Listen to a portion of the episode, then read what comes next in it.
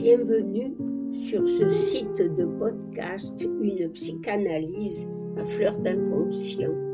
Aujourd'hui, je voudrais vous parler de l'un des destins de la pulsion le plus mystérieux, celui de la sublimation. Elle peut être considérée, à la suite de Lacan, comme un travail de deuil, un travail de symbolisation de la perte, une célébration de l'objet perdu. Le sentiment de beauté qui s'en dégage est lié à la nostalgie éprouvée en raison de la fugitivité de cet objet, comme en témoigne ce poème de Georges Brassens.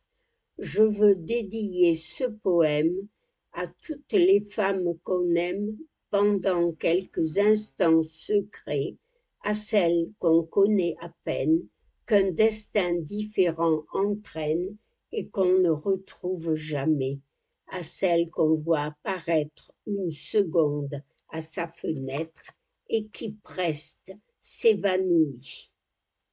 Freud, malgré la définition qu'il en a donnée, une satisfaction de la pulsion sans refoulement, n'a pas tout à fait réussi, malgré son étude de Léonard de Vinci, à tracer une métapsychologie précise de cette sublimation. Lacan, lui, a franchi un pas de plus dans cette approche, mais en repartant justement de l'un des plus anciens textes de Freud, son Esquisse d'une psychologie scientifique, dans laquelle il décrit les premiers liens du petit nourrisson à sa mère. Freud y décrit comment le bébé découvre la présence de cet autre préhistorique, la mère, en tant qu'elle est capable d'apporter satisfaction à ses besoins lorsqu'il l'alerte par ses cris. Par son intermédiaire, il fait tout d'abord l'expérience de la satisfaction lorsqu'elle lui donne le sein, mais tout aussi bien l'épreuve de la souffrance. En effet, elle n'obéit pas toujours au doigt et à l'œil, elle vaque à ses occupations et ne répond pas toujours à son attente. C'est cette grande autre archaïque qui est célébrée par tous ces troubadours que sont les poètes, les peintres, les musiciens, mais aussi les psychanalystes. Cet autre préhistorique, point d'origine de l'inconscient, se divise selon Freud en deux parties. L'une entre dans le champ des représentations inconscientes au titre de traces mnésiques ou mnémoniques de l'objet. L'autre partie va rester définitivement étrangère, inassimilable. C'est ce que Lacan isolera sous ce terme de Das Ding, la chose. C'est avec ce nouveau concept, pris dans le texte de Freud, qu'il décrit alors ces mécanismes mis en jeu lors de toute œuvre de sublimation.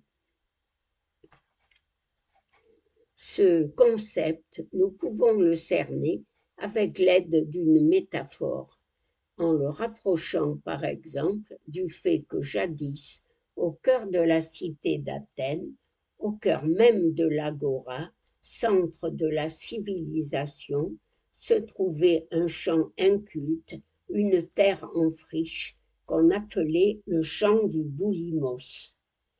Das Ding, c'est ainsi ce lieu de l'inculte qui échappe à toute symbolisation, à tout jugement, qu'il soit d'attribution ou d'existence. C'est un noyau de réel au cœur même du sujet. Autour de cet objet, par contre, s'organisent donc toutes les représentations inconscientes soumises au principe de plaisir, ce que Lacan appelle la ronde des signifiants. Ainsi cerné par du symbolique, s'instaure au cœur du sujet un point de réel qui n'est autre que celui de l'objet perdu de la théorie freudienne et que Lacan appelle la chose.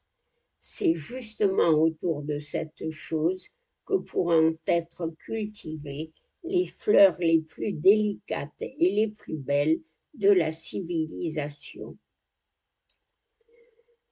Par rapport à ce concept de Das Ding, de la chose, Lacan définit donc la sublimation comme étant le fait d'élever un objet à la dignité de la chose en tant que cet objet est érigé comme un signifiant.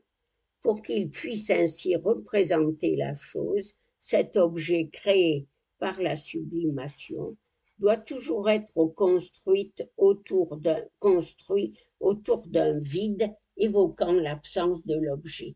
Les poèmes des troubadours célèbrent ainsi la dame inhumaine à jamais inaccessible. De même, les premiers vases, les premières poteries, traces d'anciennes civilisations, les peintures rupestres d'Altamira, même les pommes de Cézanne, exalte l'absence de cet objet perdu, instaurant sa nostalgie. De même, la sublimation du psychanalyste autour de ce même objet ne pourrait-elle pas mettre à nu la fonction de toutes les formes de sublimation, en constituer une sorte de paradigme en spécifiant les rapports singuliers de chaque analyste à cette chose analytique, et notamment en explicitant comment il a, autour de cet objet, à réinventer la psychanalyse à partir même de ses symptômes, ce dont pourrait témoigner ce changement d'orthographe du symptôme au symptôme proposé par Lacan. Lacan s'était engagé dans cette voie lorsqu'il a repris beaucoup Beaucoup plus tard, cette question de la sublimation dans le séminaire du symptôme et notamment dans son texte Joyce le symptôme, en prenant appui sur l'écriture de Joyce. Ce qu'il apporte en effet de décisif, c'est le repérage de la fonction de suppléance de la fonction paternelle qu'assure la sublimation.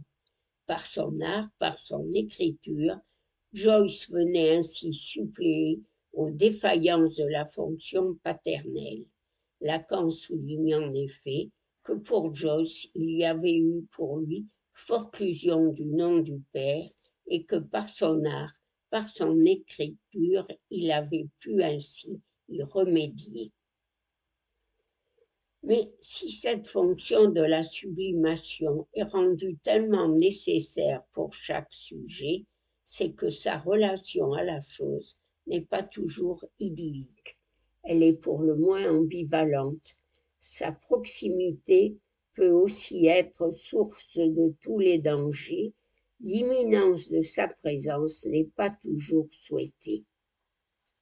Dans son texte qu'il a consacré à l'œuvre de Léonard de Vinci et qu'il a dénommé un roman psychanalytique, Freud décrit ainsi ce qu'évoque à chacun l'énigmatique sourire de Mona Lisa.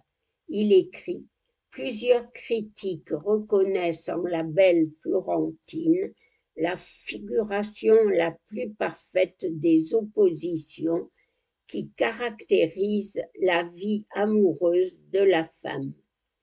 Réserve et séduction, tendresse pleine d'abandon et sensualité d'une exigence sans égard, dévorant l'homme comme quelque chose d'étranger. » Cet autre préhistorique, malgré ses séductions, peut se révéler forme naissante.